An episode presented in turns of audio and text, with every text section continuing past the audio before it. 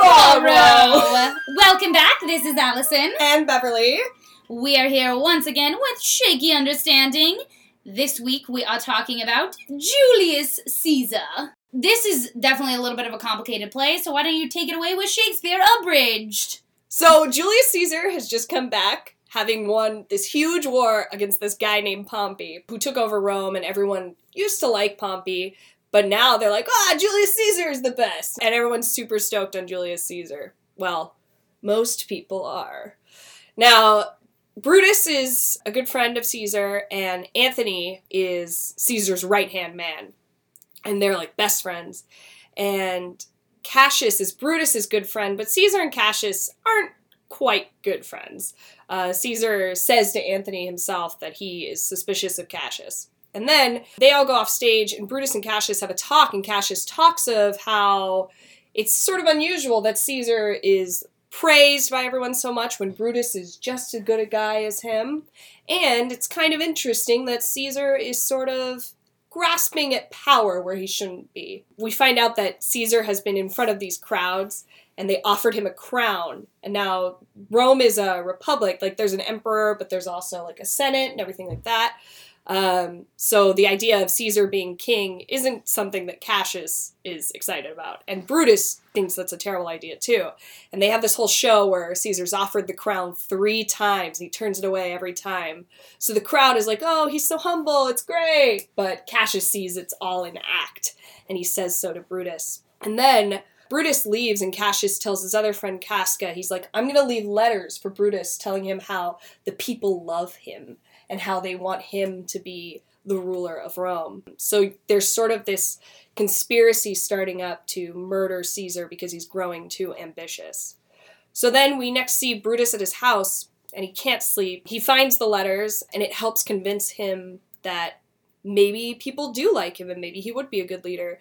Cassius comes over with a bunch of other conspirators from the Senate and they all agree that they're going to murder Caesar. Cassius suggests that they also murder Antony because he thinks Anthony will cause problems.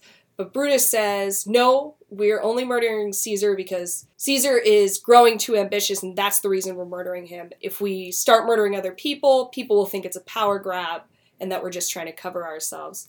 But Cassius thinks it's a bad idea, but he agrees to not go after Anthony. Now, all the conspirators leave, and we're left with a scene between Portia, who is Brutus's wife, and she has this beautiful speech about how Brutus is up and he's walking around not sleeping. And she says, You clearly are distraught by something you need to tell me. And he ends up telling her. And then we see her freaking out in the next scene out in the streets, telling her servant to go see what's happening because she wants to know if they get stopped for the murder, if the murder happens, they get away with it, what's gonna what's gonna happen. So then there's all these terrible things happening meanwhile, like there's lightning storms, there's lions running around Rome. They say that a lion whelped in the streets, which I think means gave birth. Like it just had a bunch of baby lions in the middle of the street. I'm getting looks of horror from Allison right now. So Caesar has a wife, Calpurnia, and she says, Do not go to the Senate today. Please don't. I had a dream that your statue was spurting forth blood and I dream terrible things will happen to you today. And he goes, No, no, I'm not gonna I'm not gonna listen to that. And then he's like he gets convinced. But then Decius one of the conspirators comes in and says, Oh no, trust me, Caesar, that was a good dream. It's because the people of Rome are going to use the great blood of Caesar to rebuild Rome in a great way. And he's like, Oh, cool. And then he goes to the Senate and is murdered by everyone. So the conspirators end up stabbing Caesar in the back, including Brutus and Cassius. And Anthony comes up and tells all the conspirators, You're all my friends. I don't know why you did this, and I'm very upset because this is my best friend but I am interested in hearing your reasoning at the funeral. And he asks to speak at the funeral as well, and Brutus allows it. Cassius is like, Don't do that. That's a bad idea. Don't let him speak. And Brutus is like, No, we'll let him speak, and we'll tell him it was um, our choice to let him speak, and tell him to just say all the good stuff Caesar did. And so Anthony says, Thank you. And then everyone leaves except Anthony, and it's revealed that he's he is angry as hell and he is ready to go to war over this. And Caesar's son Octavius has just come back to Rome and they're going to get together and discuss what to do next. So at the funeral, his famous speech, Anthony says, uh, Friends, Romans, countrymen, riles the crowd up into a rage after Brutus had just placated them by saying, We did this for Rome. We did it because Caesar was ambitious and he was going to make you all slaves and take away your freedom. And then Anthony just comes out and says, Nope, they totally betrayed him. They betrayed you. And they took away this great man from you who cared about you. And he lies and says that he left you all a bunch of money in his will and all this land.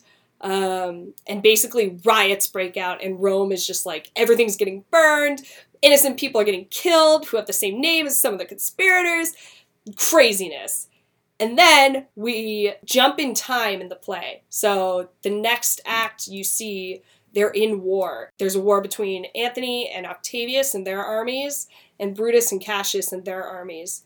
Brutus and Cassius's armies are not doing very well, and Anthony and Octavius seem to have more numbers, and it seems like people are responding better to them, so they're getting more numbers in their armies. Brutus and Cassius deciding where to go next end up deciding to go take a big stand at Philippi and Cassius doesn't think it's a good idea, but Brutus convinces him that it's the right thing to do so that the army, the other army, doesn't become bigger with more people joining it.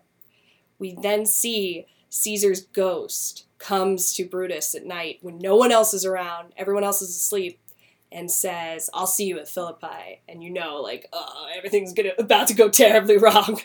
And so at the Battle of Philippi, it's very bloody. Everything from then on is just like Brutus and Cassius's side taking heavy losses. And there's a scene where Cassius is seeing his tents on fire, and he sends in a soldier named Titinius out to see if his armies are winning or not, because he can't quite see from where he is. He, he's been running away from battle, basically. And he sees his tents on fire and he kills himself because he doesn't want to be taken as a prisoner to Rome. And then Titinius comes back and goes, Oh my god, I can't believe we won! This is crazy! And he sees that Cassius has killed himself. And so he ends up killing himself. And then, right after that, Brutus comes up and is like, Oh no, Cassius killed himself, and this guy killed himself. This is horrible. I don't have time to mourn this because I gotta fight this war. And then they go off and do some more fighting. And then there's just a scene you see Brutus asking one by one each of his soldiers to hold his sword so he can run on it. And he's just completely devoid of hope at that point to win this war. And he ends up running himself on his sword and killing himself. And he says, can't remember what he says. He says it much better than I do, but he says, Caesar, you got your revenge. The sword that killed you ended up killing us too. Then Octavius comes out with Anthony and being a good politician says, like, all of these men will be held honorable funerals. So Brutus and Cassius and all them. And we will unite Rome again. And I'm in charge. Thanks, everybody. And then that's the end. Whew. A lot of death. What up? A lot of death. What up, death in history? Thanks for running us through all of that madness. Ooh, right after running through swords. I know. It was right on the front of my mind. There it in was. the front of my mind. So there we are. so thanks for that. We have a very awesome special guest this week. Yeah. We actually have Portia herself. Yeah, that's right. Welcome, Brutus, Portia. Thank you. Brutus's wife herself. Yes. She's here. Don't question it. Just Nope. let it be I'm like here. Looper and Luper don't call. Yes. Yeah. No, it's a, it's a common thing. You gotta hit all the wives with the bloody goat's blood. Right, It's right. common. It Right. happens all go. the time. I mean, it, it helps with the fertility. Just to put you in the context of the play, the Lupercal is what you see happening in the beginning of the play when Caesar comes back. Because Calpurnia is infertile. Caesar's wife apparently doesn't have children. He just can't get it up. he just can't get it up. That's true too. I don't like Caesar. Does he get slapped with the goats? No, she does. That's as kinda messed Ant- up, though. It's As not really- runs around, he's like, so, "Looper called for you. Looper called for you." Mhm. I don't need any. I'm fertile. Oh, oh, oh, nice. I died. I ate fire before I could give birth. Ugh, you were so close. I that was mean, gonna be you had year. to eat the fire. It was an unimaginable world Ugh. to live in, so I couldn't do it. Truly. So you ate fire. That's how that was your chosen method. Yep, I, I ate fire. And my, Brutus wasn't upset about it at all. I was really pissed, like on the other side of the veil. I know. He was a little like, I mean, I guess no, Portia's dead, but let's continue planning. He was a little nonchalant, but I think He was a lot nonchalant. Okay, I'm, I'm sorry. It's pretty personal. You're right. He was a lot nonchalant, but I think he was like really torn up about it, but was trying to be a good soldier. In his defense, yeah. your wife kills herself because like you killed somebody. I guess she died, but I don't want to talk about it, Cassius. That's kind of Do you ever think that there was a thing between you and Cassius? No. Not like you personally, but do you think there might have been something from his side? Because he does say, if it were me, like that would be. And see, Cassius is just that guy. He's like the bro that always steals your husband. Ugh. Like, like he, like he's like my cock block. like he's like, sitting in yeah, the den like, and you're with, like, God damn it. with Brutus, Yeah, like, like, you taking you some brewskis. Yeah, like if there was an attraction, it was all on his side. I would. Right. I'm like, really? You having guys' night again? Mm, Mm. mhm, mhm, No more pizza and beer. I just want my husband mhm. without conspiracy. Mm. Because you got that fertile life. Yeah, you got that fertile life. I do. Cool. Okay. Were Were you pregnant when you ate fire?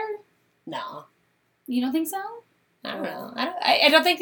I They have a don't think that uh, the creator had textual support that represented that. But Mm. um, I'm just curious because when I when we were reading it, when we were reading your story, mm-hmm. he does say like, "Oh, you shouldn't be out and about at this time of night." I mean, maybe he's just being concerned, but you know what I mean? Like, you could totally say it's a version where she's like pregnant. Am I mean, right? and, and and I get that, like because like there's a lot of things in like with like my good friend Ophelia, they all think she's pregnant because and oh, so, I didn't know that. I No, I, I everyone has real-. Oh, Oh. because that's why it's like so serious yeah. that Hamlet's like, no, I don't love yeah, no, I mean, and she and so Oh, like, that's a very interesting Yeah, I had to know. interpretation. but but I, I I can totally see what you're saying, but I think you're Mm. layering too much concern because he's just concerned that I'm getting out of bed at night and listening to what he's talking about. Mm. It's an interesting concept. It was just in my mind. I had a lot. I had a lot of thoughts in but my mind. but I didn't piano stick. You know, it was 44 BC. right, Right. So who knows? No, I don't know. Another thing that occurred to me while we were reading it. Yeah. First of all, this play is so much like Game of Thrones. Like, what is happening? Ancient It's- Rome, it's- the yeah, original it's, Game the of original Game of Thrones. Thrones. Everyone wants to be in power. Cassius is just like, He's the little finger. yeah, he's like, he's like, hey, what if you Dot, did dot, dot. this? And oh, he's like playing everybody against each other. So I agree with you. He's a Yeah, dick, and a everything dick. is his fault. Yes. He needs to just he needs a woman he needs or a woman. man, whatever. whatever floats your boat, Cassius. My other thought was while we were reading it, I think it'd be so interesting to stage a version of this with really famous politicians and have people like obviously being whoever they were. Because my original thought, and it sort of spun into a question as well, was because obviously the election cycle right now is a madhouse. Maybe you've seen this on, you know, like Facebook video Portia. I don't know if they have that in Right. the veil. Right. I mean, I, I we do like we can like see stuff. I'm in for. Okay, okay. So so we've got that going on mm-hmm. in America right now. I was thinking like, oh, if somebody was really smart, they'd stage a version of Julius Caesar real quick with all the people because nothing says quick like a Shakespeare production.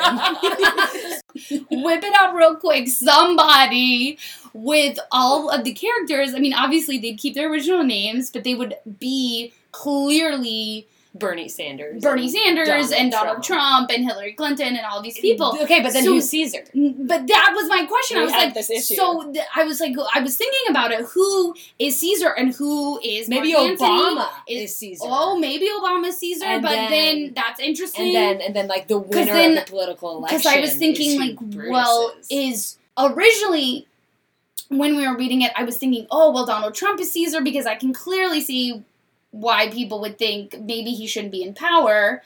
But then after he dies, you realize like maybe you were supposed to be on Caesar's side. It's a very interesting play in that it makes you, or at least it makes me feel like I don't really know whose side that I should be on. You can consider all sides. You can consider all sides. So then it was like, oh, it, I like the idea of Obama is Caesar. What if Bernie Sanders is Caesar? And then like Marco Rubio is someone else. it's like it would just be such a really interesting production, and somebody needs to do it or do a parody of it or something. Oh my god, it's such a good idea. So read the play, saw a production that you were in, Beverlee Yes, I was in. which was great. Good. When reading it this time, besides all of the crazy politically-ness in it, making up more words, politics, there's already a word for that. It's not like a Shakespeare thing where you to make a new one because it's there. Go ahead. It's there. All the politics in it. I also, this is a thought that I had, and then when I was doing some research, I saw other people have this thought too, so I felt real smart, so give me my gold star this week. You get a gold star. Yay! Okay, so both Caesar and Brutus have their wives, and they have almost the same scene of like, please don't go, Yeah. please tell me what's wrong. And it's such an interesting commentary on what you should be doing in like your moral private life and what society expects of you or what you're doing in your public life. Because it annoys me in some plays when characters or some shows when characters don't tell the truth when for almost no apparent reason just kind of to make the plot be the plot. And i'm like why don't you just tell them what's wrong? Mhm. i don't understand. And in this play i feel that it's so justified. Uh-huh.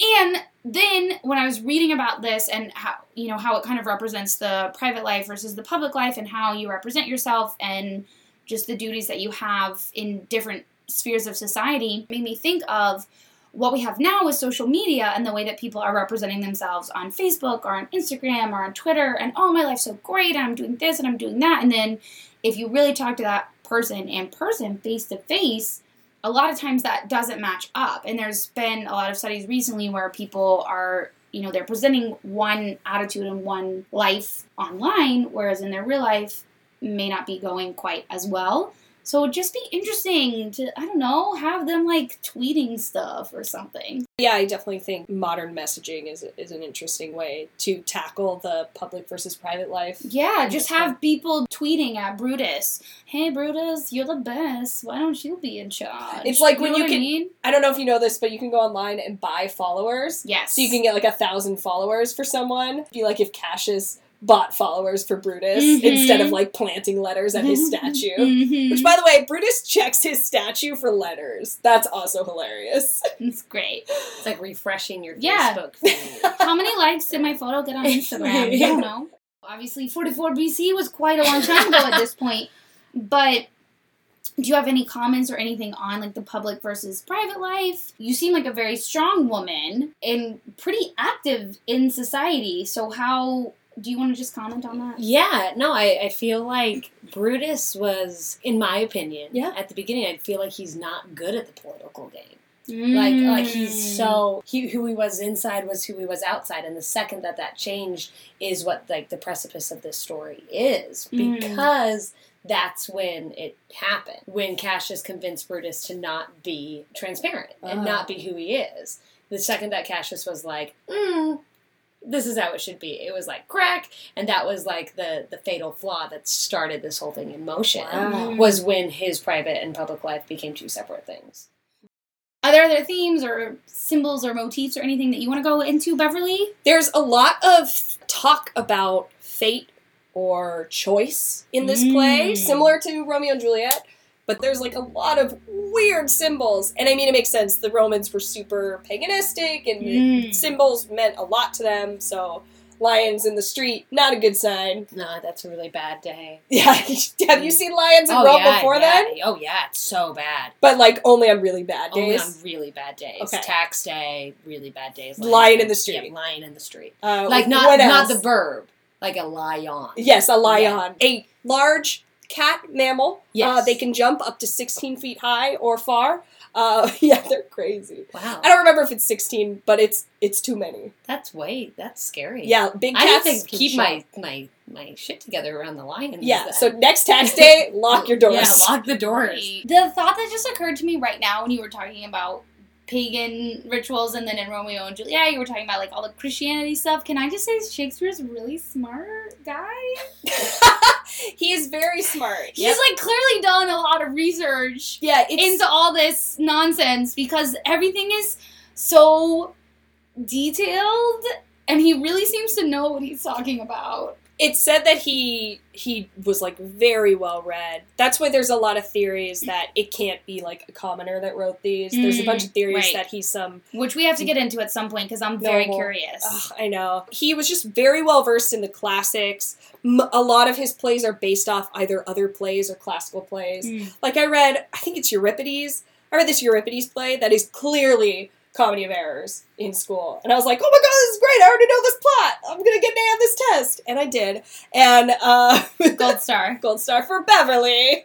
Yes. Shakespeare also has a lot of different mythological things all through. There's a book written by Isaac Asimov who wrote all of the information about robots. Isaac Asimov wrote this book all about the mythology in Shakespeare's plays. And Wow. like just this guy that likes robots and mythology. wow. They're often very similar. Yeah. Yeah. Modern day adaptations, besides basically feeling like I'm living Julius Caesar at the moment, so I feel your pain, Portia. and when lions start roaming the streets of America, I will immediately fly. This is my plan. I have two plans. Oh no. One is I fly to Vancouver as soon as lions appear in the street or certain people get elected. Mhm. I go up to the first boy that I see and I say, Are you single? We get married. Because I love Vancouver and I will live there and it's fine. Second plan, if that doesn't work out, because they generally test you pretty hard to make sure it's not a green card marriage happening, I am going to marry my friend who lives in England because I've already checked it out and um, gay marriage legal in England. It breaks my heart that you have someone you can marry in England. I guess technically I do too. Jimmy Dixon, if you're listening to this, I might be coming for your green card marriage soon. So, modern day adaptations, besides living it at the moment, we looked into it. There are a couple versions. There is one that I found called Rinse the Blood Off My Toga. It's a 1958 Canadian comedy in which Roman Private Eye is hired to investigate the murder of Julius Caesar. And it incorporates Shakespeare, Dragnet, and other comedy routines. yes, please. It's obviously a parody, friends. So there is also a version that you want to talk about, Caesar Must Die. Yeah, when I started doing Julius Caesar this past summer, I guess, and I'd never seen the play performed. Mm. Actually, the first time I read it was right before auditions, and I wanted to see get more information and get a visual on it. And so I watched this movie called Caesar Must Die, which tells the story. Uh, I think it's a documentary. It's a little bit dramatized, but this a jail in Italy where they did Julius Caesar with a bunch of the inmates, and it was so interesting. And I highly recommend it Mm. because there's all these scenes where they're talking about like the betrayal and the fact that they're like working together, but there's all these factions within the jail, and then coming together and doing this play was really cool for them. I did also find a- modern day version called An Honorable Murder, I believe. It's Mm. from the 60s, and it, it basically just updates it to a corporation where somebody's going to be left in power of the corporation and somebody else is saying, I don't think that we should let him be in power. Why don't we try and vote him to be off the board and we'll get you in charge? And it just says there are consequences. Dun, so dun, maybe dun. someone gets murdered accidentally. They just stab them with like golden pens instead. like they're really nice executive pens. Props. Interesting. That's and cool. like Mean Girls, a little bit. whoa. What? Yeah, think Regina's Caesar, Okay. and then you have the people that they don't like her, and so the two cronies are Cassius. make Lindsay Lohan Brutus. Brutus. Brutus fix over. I mean, she literally pushes her in front of a bus. It's it's a stretch. It's it's like Lion King and Hamlet, but like it's there. It's there? It's there. Also, Lion Alright. King 2? Romeo yeah, and Romeo and Juliet. Juliet. Oh, Yeah. she's board. Portia's very up on the I- pop culture. I mean, you only say. get to watch. That's all you can do when you're dead is You watch. just like sneak into people's houses And and, just watch, what they watch watch. what they're yeah, because you can't like affect and it. Yeah. Mean Girls is always on. It's So, always on somewhere. so it's great. You just gotta head to the valley and there's yeah, someone because it's it. it's beautiful. Mhm. So those Yeah. are our modern day adaptations. So now we are going to talk about technical aspects. Yeah. What are you going to teach me about from Julius Caesar?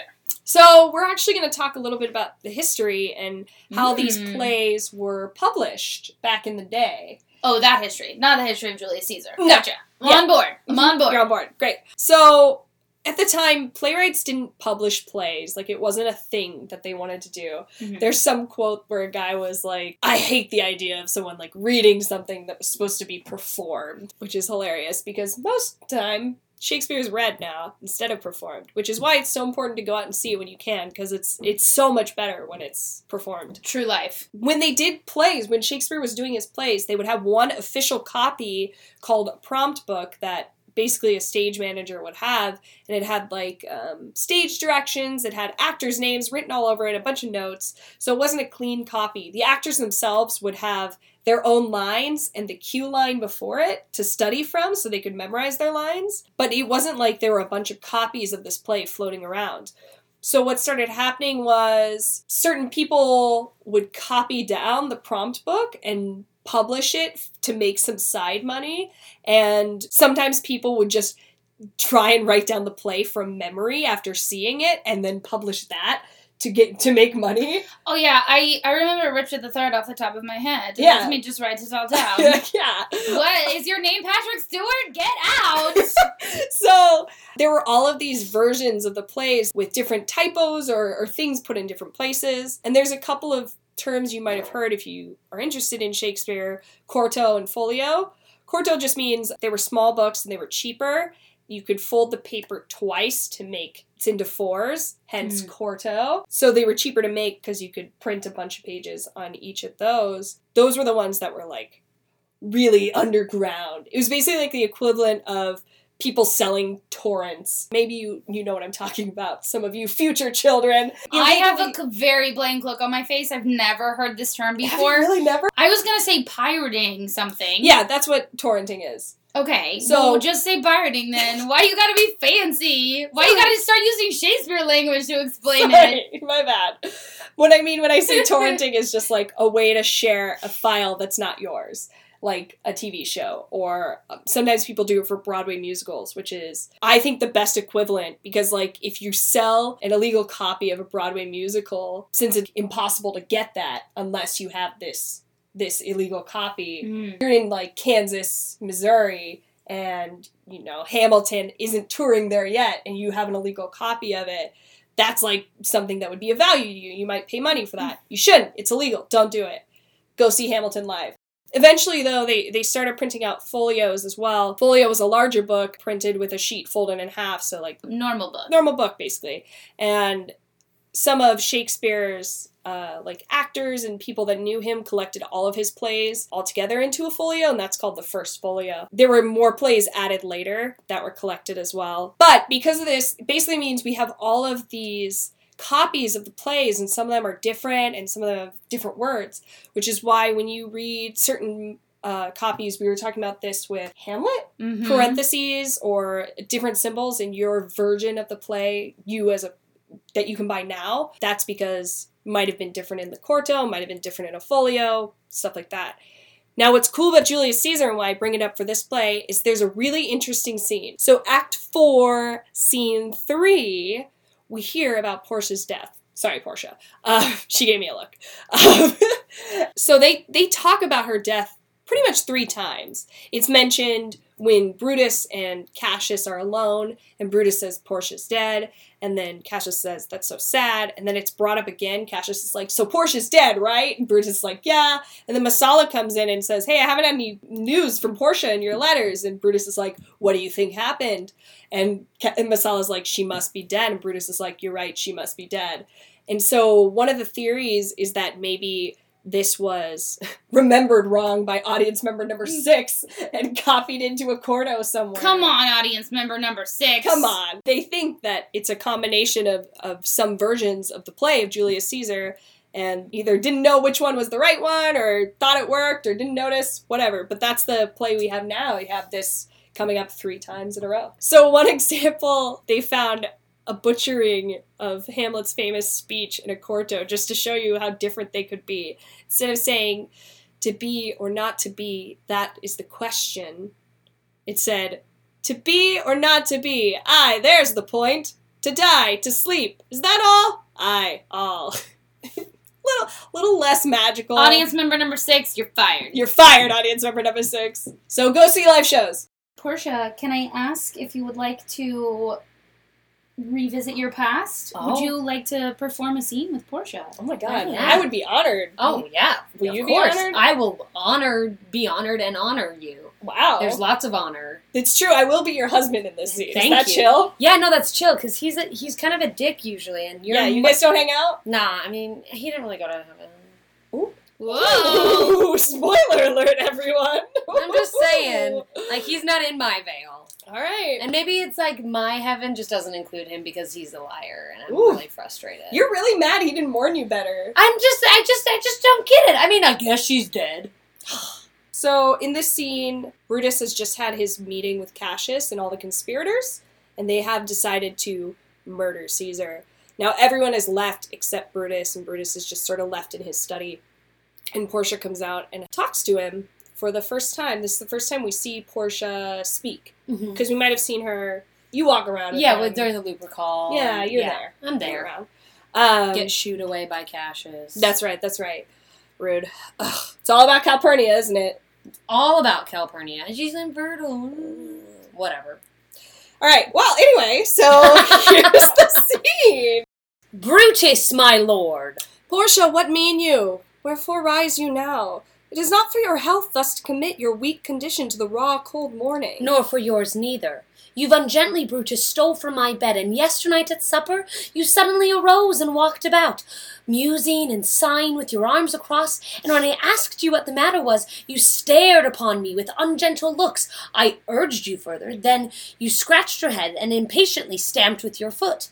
Yet I insisted, yet you answered not, but with an angry wafture of your hand gave sign for me to leave you, so I did fearing to strengthen that impatience which seemed too much enkindled, and withal hoping it was but an effect of humour, which sometime hath his hour with every man.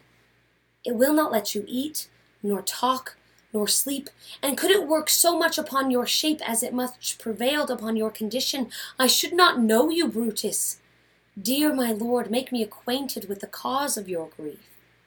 I am not well in health, and that is all. Brutus is wise, and were he not in health, he would embrace the means to come by it. Why, so I do, good Portia. Go to bed. Is Brutus sick? And is it physical to walk unbraced and suck up the humorous of the dank morning? What? Is Brutus sick, and should he steal out of his wholesome bed to dare the vile contagion of the night, and tempt the roomy and unpurged air to add unto his sickness? No, my Brutus, you have some sick offence within your mind, which by the right and virtue of my place I ought to know of. Scene. Beautiful. Ah, thank you. My you. God. Yeah. You were so mad that he was not telling you. He's lying. I know. I I'm- know. not unsympathetic to my death and lying. That's just what I can't handle. Yeah, I get it. It's just that's the deal breakers. Total turn off. I yeah, agree. I mean, and like I end up killing myself later because like he's just not talking to me. Like he kills this guy and has like no remorse about it. He rises to power and he's not talking to me. It's Hmm. all about communication. Part of the reason I ate fire is because when you eat fire it like closes off your throat and you have no power, you have no way to communicate. And that's that's why I You felt in like in that fashion, yeah. it reflected your life. Mhm. Like, because poison's a feminine thing. This was Yeah. a very masculine way to die. Thank you so much, Portia, for being on our show. Of course, thank you for having me. It was great to like communicate through the veil. I yeah, know. thanks for coming to this side of the pond. Yeah, definitely Yeah. come over to my house. We'll watch Netflix Always. together. Great. Will you I'll listen to it. me? I can't. This link only lasts for so long. Damn it. But I'll do my best to pick good shows. Uh, I'm Beverlee. This is Allison. Deuces, peasants.